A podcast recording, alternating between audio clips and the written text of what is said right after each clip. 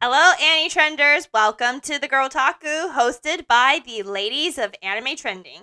If you're looking for nice tea and deep dive analysis about otaku things, you've come to the right place. We love our conversation and discussion, and we're back with another fun topic on the table. My name is Gracie, and I'm joined by. Hello, I am Isabel, and this is Agnes. So, without further ado, the Girltaku today will be about best grandpas in anime. The reason why for that is the weekend that we are recording this is going to be Father's Day weekend, at least here in the US. I don't know if Father's Day is different depending on where you live. Um, but specifically, we've done an anime dads episode before, actually, on the Father's Day weekend before, and there's definitely plenty of anime dads out there to explore and to think about more.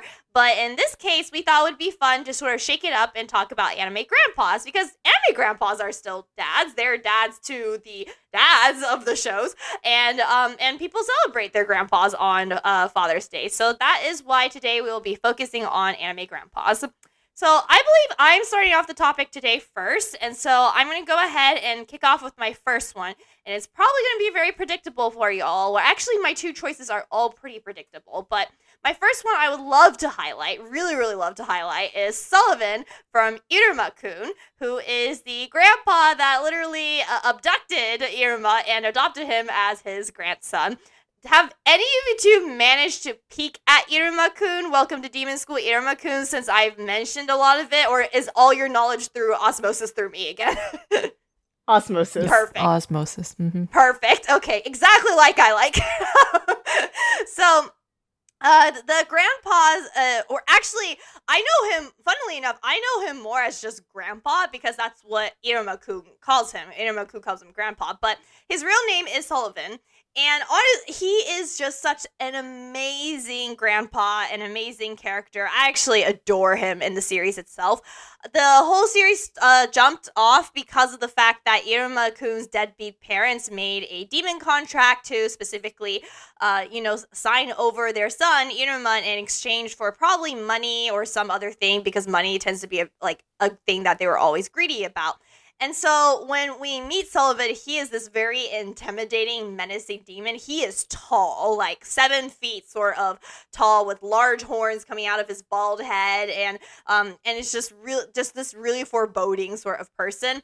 And so he takes Iruma away, and so Iruma is certain that he's about to get eaten or something bad is about to happen now that he's been exchanged in this contract. But instead, he suddenly finds himself like all dressed up and sitting on a throne room, and Sullivan is basically like, please just be my grandchild because you see, my two other coworkers, they have grandchildren, and all they ever do is talk about their grandchildren, and it's driving me insane. And I have such big FOMO, and so I think I would be an amazing grandpa. I think I'd be a better grandpa than both of them. So I need to prove it to them. Please, please, please, please, please. And he's just like shaking Iruma-kun's shoulders, and it's really funny specifically because Sullivan, like I said, when he's normal he has a very foreboding figure. He is like he is probably the tallest character. Well, Bala might might actually be taller than Sullivan, but he is this really tall demon with those giant horns and stuff like that out of a bald head. But this, he's usually seen in his chibi form more, which is kind of like an inflatable egg.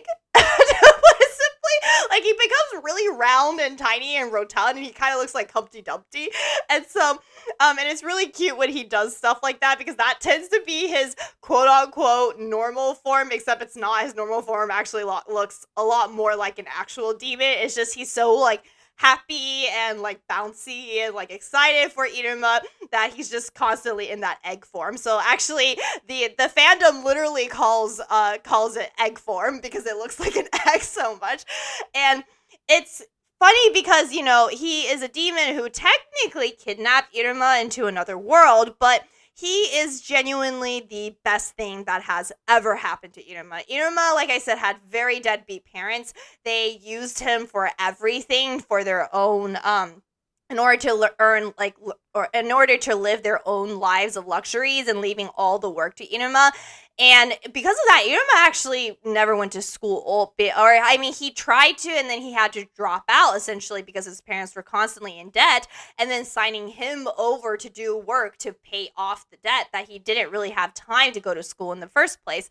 And Um, and so for Iruma, you know, like at first it was intimidating being in a demon world and also really, really funny with him and being in a demon world where their literal school anthem is to sing about how delicious humans are and how humans are meant to be eaten, which the more I'm saying this, the more I'm like, huh, Agnes would blend along very well in that demon world. Anyway, so that's aside. Um, so basically, sorry, Agnes, I, the thought occurred to me and I had to say it out loud. I apologize. I did not mean to do that on purpose. it, it caught me by surprise, but okay, go on. Um, but anyway, so the big thing about Sullivan is that Sullivan is very acutely aware of the fact that Iruma is a people pleaser and he doesn't really know how to say no because he's been saying yes to his parents his entire life because especially as a kid, it can be really really hard to say no to your parents. And so and so specifically because of that for uh, sullivan on the other hand he does the opposite instead. He is constantly asking iruma what he wants what he can provide. He's giving it to iruma before iruma asks. There was this really sweet segment in uh, season three specifically that is so short but basically uh, but basically iruma wanted something and like asked his grandfather if he could if the grandfather could buy it for him for the first time ever and Sullivan was so excited to hear that, and uh, and Iruma was very embarrassed because what Iruma wanted was a game console. Yes, game consoles exist in the demon world too. um, and Iruma has never had a game console, and he has this sort of preconceptive ideas that game consoles are very distracting. They'll destroy your grades, and he does feel this pressure to like perform well in school because he's like, oh, this really nice person has you know taking me in, so I can't like I can't disappoint him. Like I can't disappoint my grandfather and stuff like that. But instead, uh, Sullivan was so excited that he like immediately brought Iruma to a console store and basically offered to buy whatever console he wants, as many as he wants, because it was the first time Iruma has ever like came to him and specifically asked him to get him something just to play with.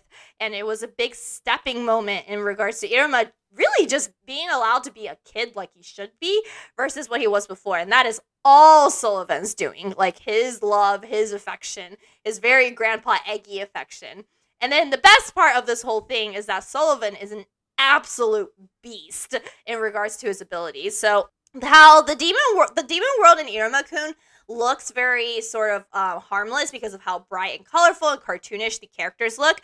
But every single adult demon character have proven themselves to be extremely terrifying. They are genuinely demons when they come down to it. And uh, specifically, Sullivan is one of the highest ranking demons of all of the demon world and his like moments of powers is it really just nails in like nobody can beat this guy he is completely capable of controlling time and so oftentimes when he uses his powers, no one even knows what happened or even were aware that he even used his powers because he would freeze time, do what he needs to do, and then unfreeze it. And so no one knows his involvement in things. And that's also sort of like a perfect character to be very protective of Iruma, who spent his entire life unprotected from the people that should have protected him. So that's why I really wanted to spotlight Sullivan He's just wonderful. I love him. He's the best thing that has ever happened to Iruma. And thank God his parents decided to sell Iruma to Sullivan for some money. So, so that is my focus. Um, have you guys seen Sullivan at all? Like, know what he looks like or anything like that? I am looking him up as we speak. I, I actually am- saw pictures of him before and I was like, who is this guy? He did not look like a grand father type character to me at all. So I am glad that you explained what his character is like. That puts it into a better perspective than what I had. Uh, okay, but what if you see him in egg form though? let me take, let me send his egg form. Kind of reminds me of you know the the the villain from D.Gray-man. Oh yeah, he kind of looks like that. Oh, no! Except a little bit more cute. cute. I promise. I mean, also very scary, like I said, but very cute. So, um, yes, but see, Isabel, he's adorable as Humpty Dumpty. Humpty Dumpty, yes, that's what he looks like. I know. That's exactly what I'm thinking of. He's like he, looks like Humpty Dumpty. So, um, anyway, so so that is the first grandpa that I would like to um I would like to spotlight for our episode. The second one, I hope I'm not poaching anyone's, but it wouldn't surprise me if I did. It is from Fullmetal Alchemist Brotherhood. I tried my best not to think of a character from Fullmetal Alchemist Brotherhood simply because I've like mentioned that anime so many times. I'm getting bored of myself on it, but he was literally just the first thing that came to my mind. And it is Fu, uh, Fu from um one of the Fuji-san Yes. cries a river. Did I poach yours? I hope not. No, you didn't. Okay, thank God. thank I was actually afraid that you would poach any of mine. Okay, good, good, good. Well, good news. This is my last one, so I can't poach anymore after this. Um, but yes, Fu from Fullmetal Alchemist Brotherhood. I think the reason why Fu stuck out to me so much is that he is really reminisc- reminiscent of sort of the old Chinese grandpa because he is based on China. It's very obvious. The characters have very Chinese names. Their um specifically their beliefs, their uh, philosophy, even their martial arts are Chinese based, and so it's just it's very obvious that this is a, Ch- a Chinese uh, inspired sort of country in this particular context of the anime. And Fu really just acts like one of those old grandpas from China. He is very stern, um, but like he is obviously very loving. I think a lot of people got confused when you know Fu did hit um, his granddaughter after she had lost her arm and reprimanded her for the fact that she lost it and because of that she can't protect the prince anymore. And then of course, but immediately without a second after that, he like starts breaking down because he was like your arm you lost your arm. And i think um obviously that sort of treatment to your kids is unacceptable nowadays.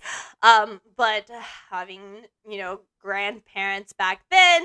Uh, i will say that my grandfather has done his fair share of hitting my mom especially because my mom does not listen to any sort of rules. She just does her own things and in fact she doesn't even care if he hits her because like she just waits for it to be done and then she leaves. And so um but I think it's just like when he did it in that moment, it is very unacceptable, but at the same time, it was such an expression of just utter anger that he doesn't really know what to do and the only thing he could have thought of was trying to go about it in a logical way but ultimately it failing because what it really was is he was devastated by his granddaughter losing her arm and you really see that he never forgets that all the way till the end because when he faces Bradley, immediately the first thing he thinks of is this is the person that actually took my granddaughter's arms and um my granddaughter's arm and immediately went after him. And sadly, you know, Fullmetal Brotherhood has been out for a long time, so I don't feel as bad spoiling about this. But sadly, he doesn't make it to the end of the series. But I think even his team up at the very end with Buccaneer was very impactful for me. Um, the fact that um, you know, when Buccaneer pulled out his own the sword from his abdomen to essentially bleed out to death, but using Fu's body to shield him by going after Bradley, like it was it was such an unspoken teaming up moment that was also so sad because both of them were going to die no matter what that it really felt like it meant something. It meant something very powerful. And of course you know fu is not really not just a grandfather to um to his granddaughter. Ling who is the prince who he is in charge of protecting i really think the way he treats ling is also very grandfatherly. With a bit more um, with a bit more professionalism as you would expect in this situation. Uh, but it's a, a very emotional attachment he has to ling and ling has a very emotional attachment to fu as well. And it was very evident in the fact that immediately after you know when when ling or i guess greed as well greed heard that fu didn't make it uh, ling was asking for anyone who might be an alchemist because he has a philosopher's stone that is literally merged with his body that he can use to like save Fu. And I also thought it was telling specifically that Greed didn't protest to that at all, which also means that Greed also really bonded with Fu and really cared about him as well and probably um, saw him as part of their group, their family, their friendship. And I mean, we also do see that when Fu like temporarily like knocked Ling down, it was both Ling and greed screaming at him at the same time. So, um, but anyway, Fu has just amazing moments. He's an old old grandpa from um, doing his best to protect his prince and loves his granddaughter a lot. Taught her everything to make her as you know as powerful as she can and as protected as she can be and um, and died fighting for the people he loves and cares about, and ultimately made a huge difference to the ultimate defeat of Bradley. Because as we later see, Scar said, if Bradley hadn't been so severely injured and worn down before facing off with him, Scar didn't think he was going to win that fight. So everything led to one another, and Fu's was just equally as important. So um, so that is why I really wanted to highlight Fu in regards to Best Grandpa. So Agnes, what do you think about Fu? Fu is great. He definitely deserves a recognition for this special podcast. I definitely got chills in the very in the very first scene where he faces off against Bradley and he's just seething in rage in both the English dub and the Japanese of Brad of him telling Brad like, "Oh, you're the one who took my granddaughter's arm. I'm going to basically fight you tooth and nail now." And I was like, "Jeez, this delivery is so good." Yeah. I got chills. Yeah. Uh, yeah, no, he, uh, he was, yeah, he was just amazing. Um, Isabel, do you remember Fu from Fullmetal Alchemist Brotherhood? a little bit yeah, now that you were talking about him, I, I was remembering a little bit of the scenes, and yeah, I definitely re- remember him as that type of you know grandfather that you said. That's you know very tough, but also um, very he like you know stands with his ideals and things like that. So mm-hmm. I don't remember like obviously a lot about him, but I remember him as a great grandpa for sure. Does Fu remind any of you guys of your grandpa? Well, I guess Isabel doesn't quite remember him, but what about you, Agnes? Does he remind you of any of your grandpa, your old Asian grandpas? I can say for sure that old Asian grandpas definitely have that streak. Um, but my grandpa doesn't have that, so I can't. I can't really say that I have a personal connection with it. But I can definitely see it in maybe other Asian families for sure. Mm-hmm. Wait, what what is your grandpa like? Is he super sweet? no, he's not. Oh, okay, never oh. He's moody. Oh. he's very moody. okay, he has his ooh, he definitely has his ooh woo moments, but he's he's mostly moody. he's just moody. Okay. Mm. What about your uh, grandfather, Gracie, or grandfathers? Uh, I can't speak for one of them. I'm I don't really have as much memories about him, and at least that one I also don't think they have much connections. One of my grandfathers is very quiet and keeps to himself, and is just this really soft spoken man.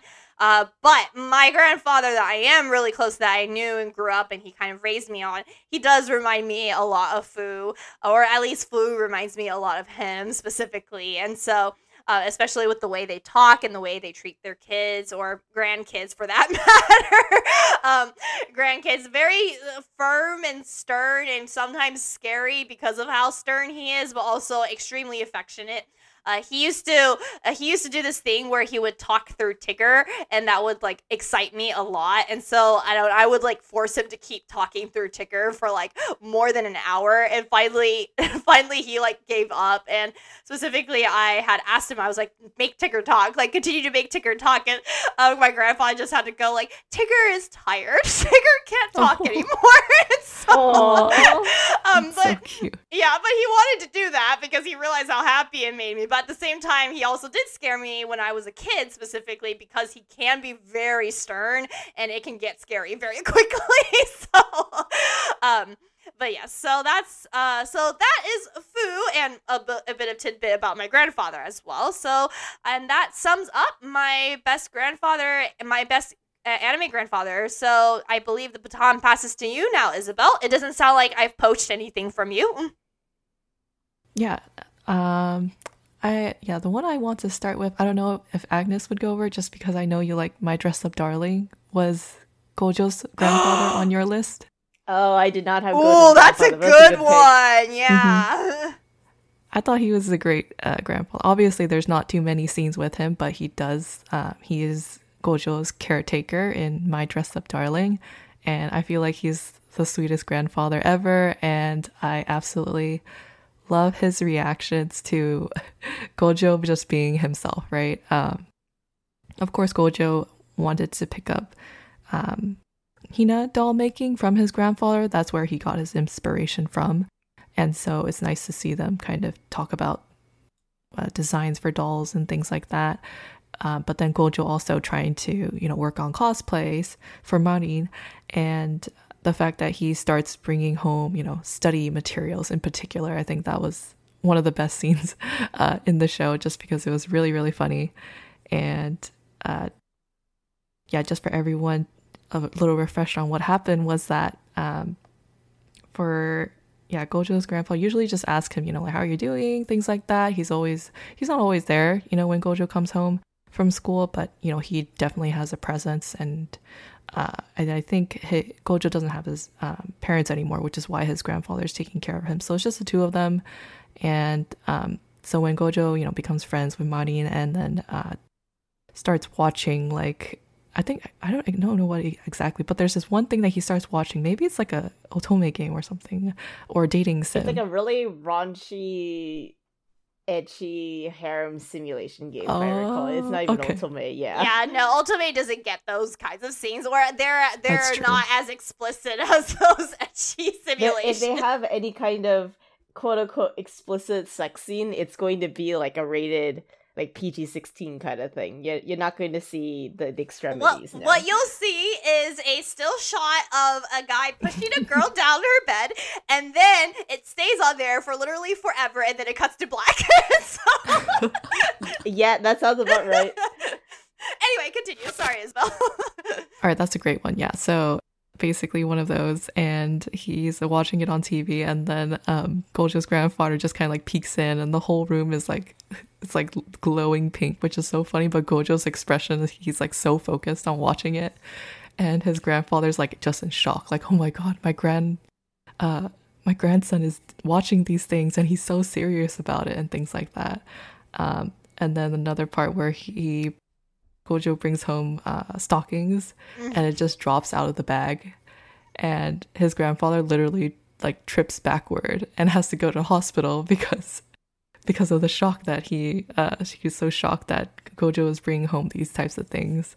Um, but yeah, I thought that was really fun. I didn't think he would actually get hurt from it, but obviously it happens sometimes. So, and and, and as he's like coming back home and he closes the door like oh i'm finally home and stuff like that Marin all of a sudden pops up and gives him another shock.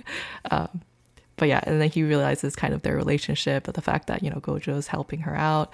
And yeah his grandfather even extends kind of an invitation for her to stay over um, and eat dinner with them together. So i feel like he was super inviting and super friendly uh, towards Marin and any one of Gojo's friends, really, um, if they do come over. And he also really supports him in, or he really supports Gojo in whatever he wants to do, which I think is really sweet. Um, I feel like their interactions are really great, and I wish. Uh, you know, we can see more of that. Hopefully, if there is more uh, anime coming out for My Dress Up Darling. Uh, but yeah, I just wanted to highlight Gojo's grandfather overall, just because those cute moments and him just supporting his uh, grandson overall. But yes, I know Agnes, you watched My Dress Up Darling. What did you think of Gojo's grandfather? I thought Gojo Gojo's grandfather was really cool because he does encourage Gojo to do all these types of different arts, quote unquote, and do the necessary research. And he doesn't, he kind of judges him just a little bit at the stalking scene, but mm-hmm. afterwards he just kind of lets it go. He's just like, as long as I've, my son has found like a passion and he has friends and he's not doing anything bad, I think this is okay for him moving forward because I think he's very aware of Gojo's predicament of being very shy, being very introverted, and not opening up to other people about his passion because he's been hurt before in the past. So that I think perspective from a grandparent is a lot more telling than an actual like biological parent. Because sometimes I feel like children and biological parents tend to have like this friction of biological parents having a lot of standards for their child but not really knowing what to do with them. And the child also has their own aspirations but it doesn't quite meet in the middle versus with the grandparents the grandparents have seen everything in their lives for as long as they've lived so when they raise their grandchildren they kind of just let them go and let them do what they want so it's really nice to see that representation in my dress up darling Yeah, and that reminds me even of one scene where he kind of just straight up asked Gojo, like, "Are you making friends at school?" And Gojo's like, "Yeah, I'm making friends at school." But then he also mentions like, "Yeah, I know you have like different types of hobbies. You know, I just want to make sure you're having, uh, you're able to enjoy school as much as you can." So Right, exactly. And that's just it's just really sweet to see that cuz there's always like that degree of separation between like a grandparent and a child. Um so you sometimes don't quite see that relationship unless you actually do live with your grandparents for a really long time.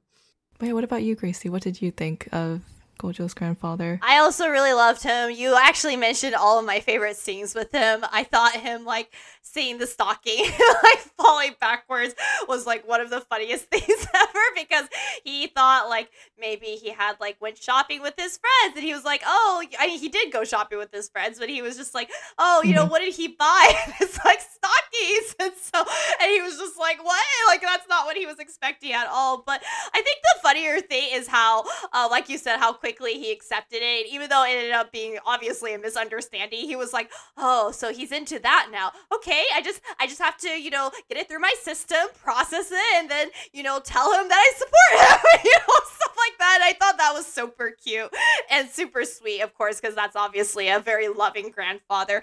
But he had some of the funniest reactions in the entire anime. Another thing I was really impressed, or I thought it was, um, I think it was purposeful by, is that the grandfather actually looks very, very manly, you know, and that's like a whole part of the My Dress Up Darling theme, right? Is that Gojo feels sort of isolated and specifically feels specific, specifically feels isolated because he is a boy who enjoys making dolls, who enjoys observing dolls, looking at dolls, and designing dolls and designing uh, clothes for them as well and you know and that tends to be associated with femininity and specifically girls for that sort of thing. And that's been one of the things that isolated him in the past is that actual other kids his age were like that's weird that you're a guy and you're into this. But you know we see gojo's grandfather and he looks manly. He is a broad-shouldered strong looking older man who is working on something so dainty and fenim- feminine and requires such like a careful artistic touch and i think that is a very purposeful and excellent juxtaposition of basically showing how stupid the idea of anything being associated to a particular gender is. Like unless we are literally talking about well not even that actually never mind i changed my mind on that like literally nothing um, there really isn't anything that you should be associating with a particular gender and as, and especially when it comes to something like hobbies and passions.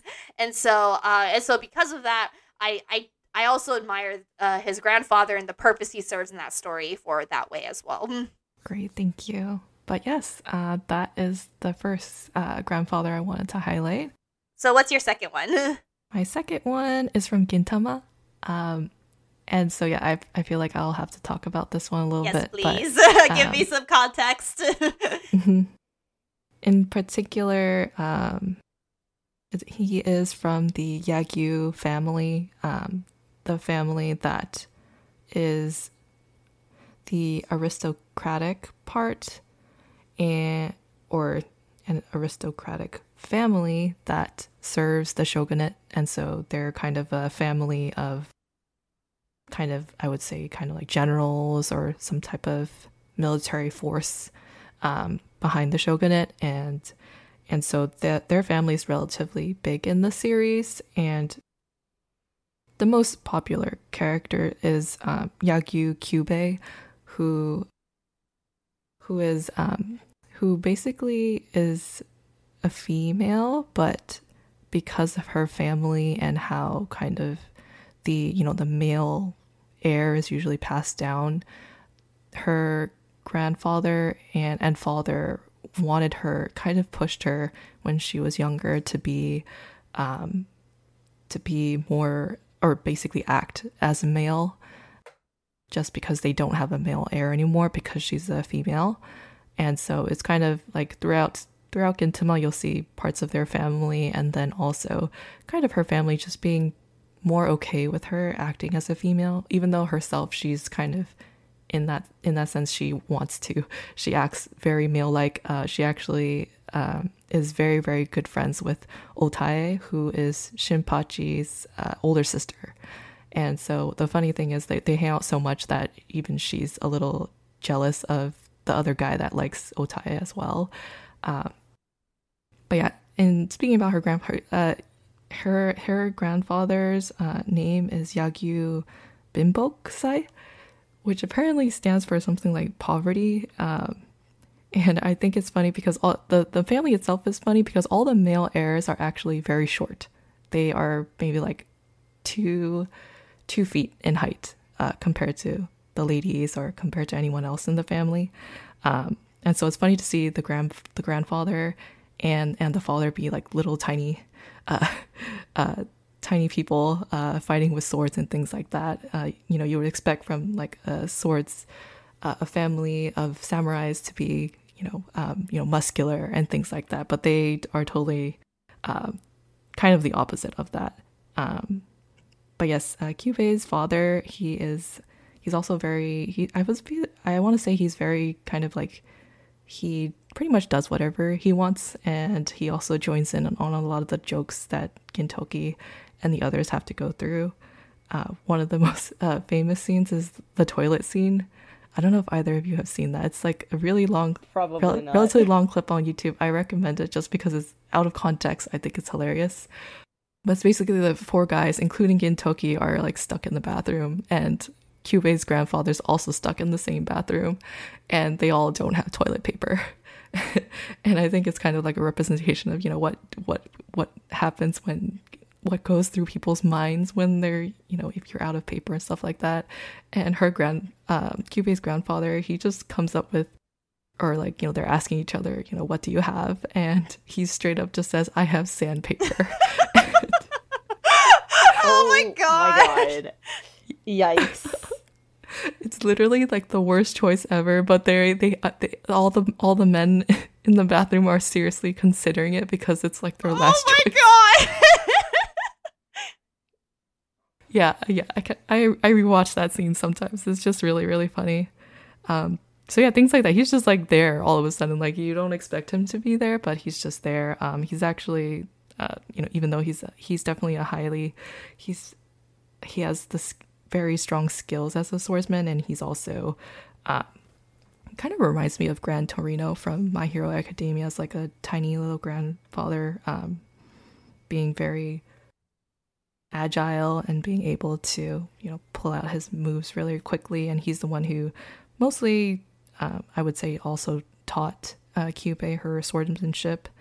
Um, and so him just i feel like mostly he's just there for comedic sake but the fact that he's the head of the family but can act so carefreely and then also kind of more accept what Kyubei's going uh, going after in the way that she she's going to possibly lead the family as the the heir and um, become a female lead is something that he's you know more accepting of as well.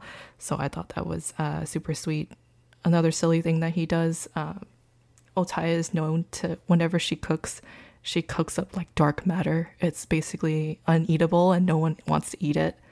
But um, Kyubei's grandfather will he just straight up eats it and he's like, yeah, we can't waste food, and he's like totally okay with that, which I think is uh, super funny as well.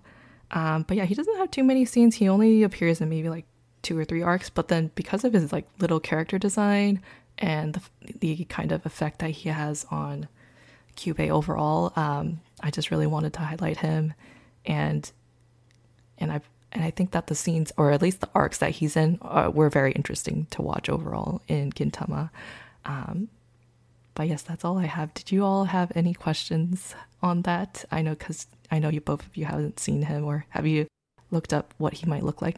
I saw one image of him with a like a little plate that's strapped to his forehead, and I'm just like, this is iconic. this looks great for I character think design. I spelled his name wrong. Can you spell it for me? Yeah, um, Binbo, B I N B O Okay. K U S A I. Oh, no wonder. Okay. Yeah.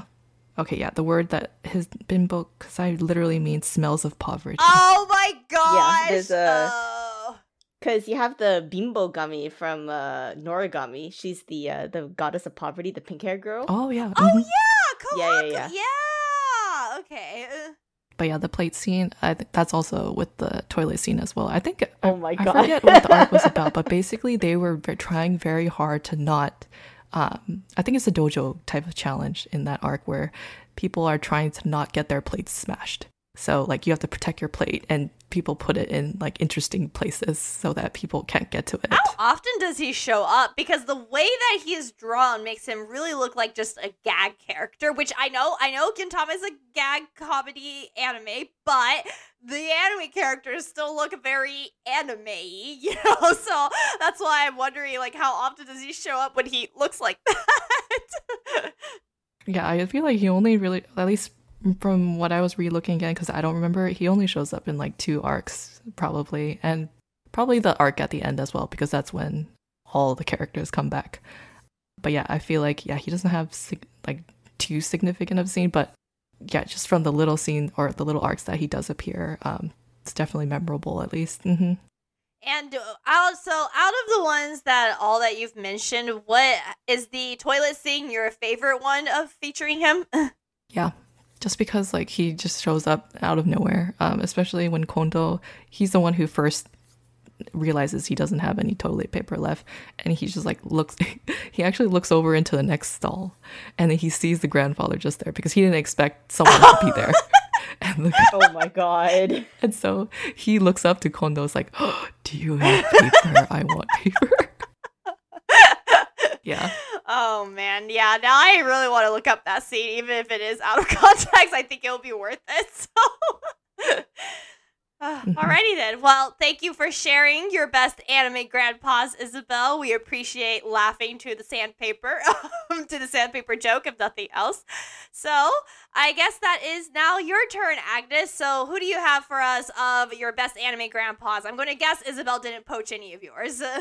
Thank God, no, she didn't. I'm actually pretty upset. Yay! Um, the first one I'm going to highlight is someone that's super sweet, and I think that we all know from watching this anime. It's Someji Kawamoto from March Comes In Like the Lion. Oh. He is the grandfather of the three siblings. yes. oh, and is a wagashi maker. Um, he runs his own shop, and he's been running it for years. And he's been raising these the three the three girls, the siblings, after their parents died, and also after his own wife died too. And I just think he's an absolute hero for raising these three girls. One who's already an adult, one who's in middle school, and the other one who's like basically the equivalent of kindergarten. And also taking this stray boy who's into what is it, go? Uh, I think. Yeah. I, oh, shogi, shogi. Yeah no, it's not Go. Shogi, Shogi, Shogi. This stray boy who's really into shogi and can't fend for himself, so he sits them all down at the kotatsu and they all eat together in a family.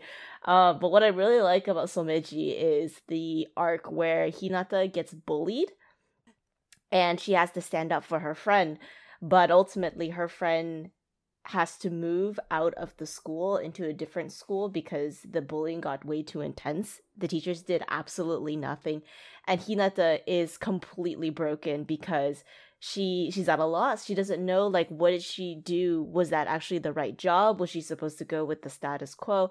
And she's really torn up about it even though Rei tried to help her work through the problem because he also knows that it is straight up wrong for the girls to bully the friend and for Hinata to have to suffer like this. And so Rei eventually takes Hinata home and the person who opens the door for her are her siblings, and when they go sit down at the kotatsu, it's their grandpa.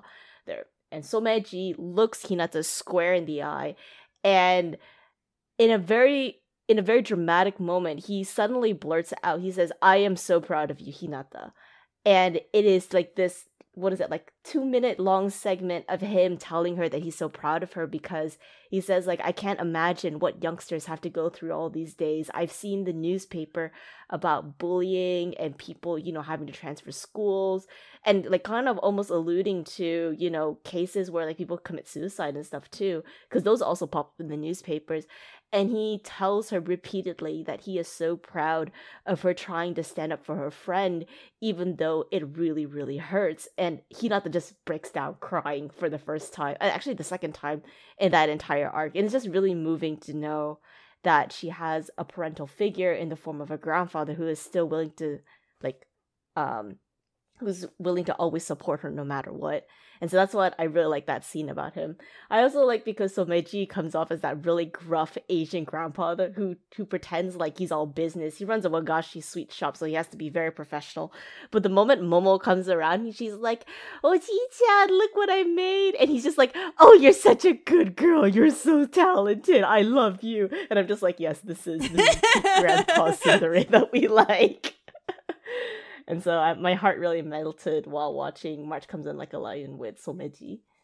Yeah, no, I you can't see me obviously, Agnes, but when you were talking about that arc with Hinata's bullying, I mean, you you know how I feel about it. Yeah, and yeah, yeah. It's just like so automatic when you started talking about how like the teachers did nothing. I was just shaking my head in disappointment because it still angers me so much that they would just see this happen right before their eyes and be like, oh, there's nothing we can do. Like, no, you are supposed to do something as the effing adult in this situation. Like, how dare you? And that was actually another moment with So Someji um, that I feel like doesn't get talked about enough. So much she wanted to go to that school and be like, what are y'all doing? Because what you guys are doing is absolute BS.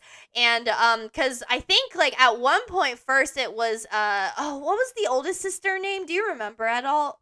Oh yes.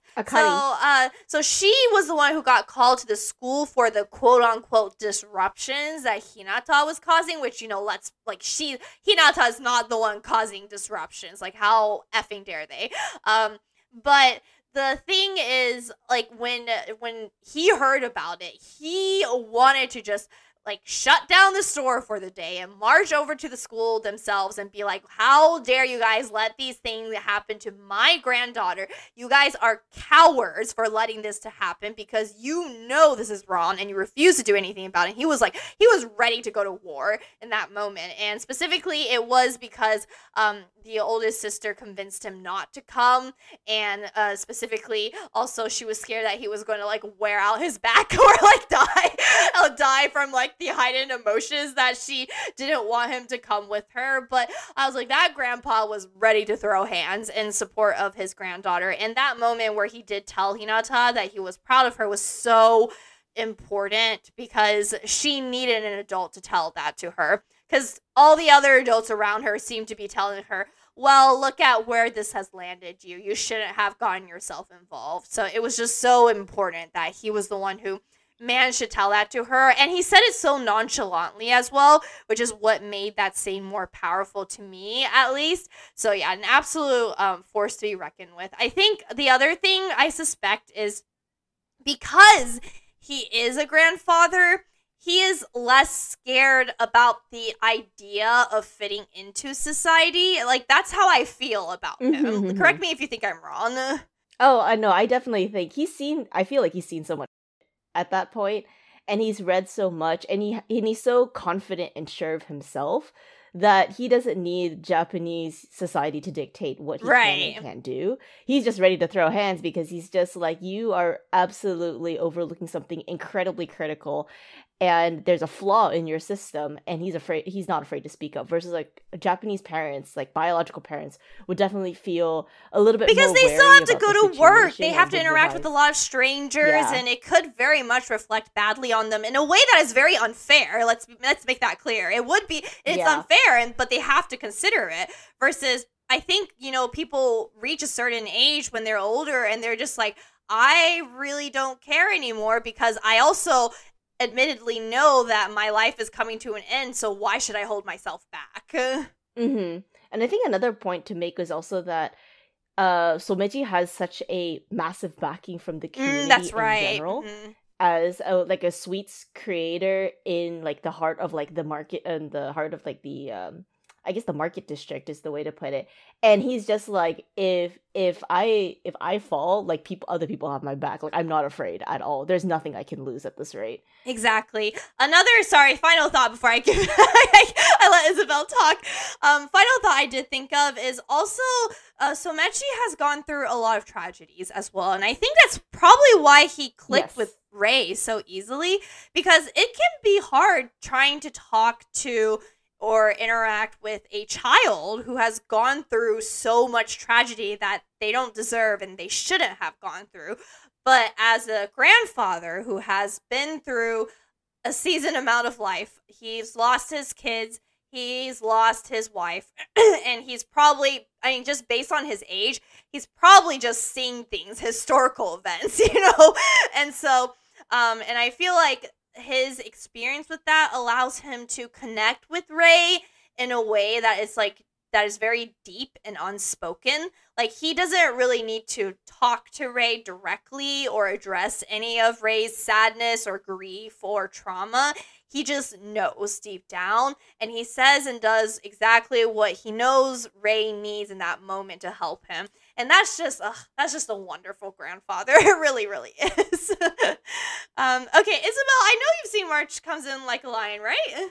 Oh yeah, I have. So yeah, I'm glad you highlighted him as a grandfather as well, Agnes, just because he is kind of like that idea of like as their their family when I think about them is kind of loving and friendly and caring, and I think that applies to literally all of them. Uh, maybe not so much the cats, but that's okay. the cats are chubby and are chubby and adorable. That's all they should do. So that's true. But yes, um, yeah, yeah, just that scene that you all were talking about and where he, you know, kind of, um, you know, boosts Hina's confidence and kind of gives her what she really needed to hear in that moment.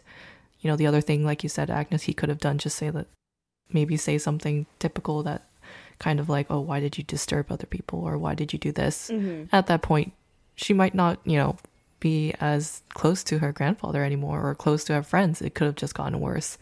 Um, so yeah, that was a big moment overall. And yeah, just, I almost like totally forgot about him. But when you mentioned him, I just realized, oh yeah, he's definitely there and he's taking care of all these, all these girls. And also he is accept, very accepting to Rei as well. So he's very, very sweet overall. Mm-hmm. Well, excellent choice, Agnes. So, uh, with Someji being an excellent representative of anime grandpas, who else do you have for us? I don't think this one is a stellar reputation of an anime grandpa, but I think he's fairly iconic in the franchise that I'm about to mention, and that would be Joseph Joestar from Bizarre Adventure. Mm. Let me start off by saying why he's iconic, but he's not the most representative, great, wholesome grandfather. First of all, he's really oh racist. dear! Oh no! Oh no! uh, Second of all, he's kind of a two-timing bastard. Oh well, I guess um, Grandpa's got game, It's nothing. Grandpa's got gay, but he's also a bit a bit racist. But there are also very good parts about him too. So that's why I left him at the very last because otherwise, without him, he's JoJo's is wouldn't be the same without him either. Um, so Joseph Joestar was featured in the uh, the second half of the beginning of JoJo's, which is called um, Battle Tenden- um, Battle Tendency, and he is this bombastic guy who's very like know-it-all. He tries to predict a lot of people's moves and he's like really flashy he's really showy. And then throughout the next two seasons of like two different generations you start to see him begin to mellow out as like a true grandfather of sorts because in battle tendency he's like young and reckless. He's like in his late teens early 20s very brash. And then in um, stardust crusaders he's very mellow. He's a bit racist though because his daughter had married a Japanese man and as a result he kind of like scorns the Japanese man, but it's more because he misses his daughter, really. Uh, but in Star um in uh, Stardust Crusaders, he finds out that his daughter Holly has been afflicted with a sort of disease that was a curse that was placed upon by the antagonist of the entire series, which is Dio, as we all know and he instead of you know kind of blaming his grandson that his grandson is not like helping his mom or anything like that he ends up accompanying his grandson and this gaggle of friends that he has to basically go on a quest and defeat dio.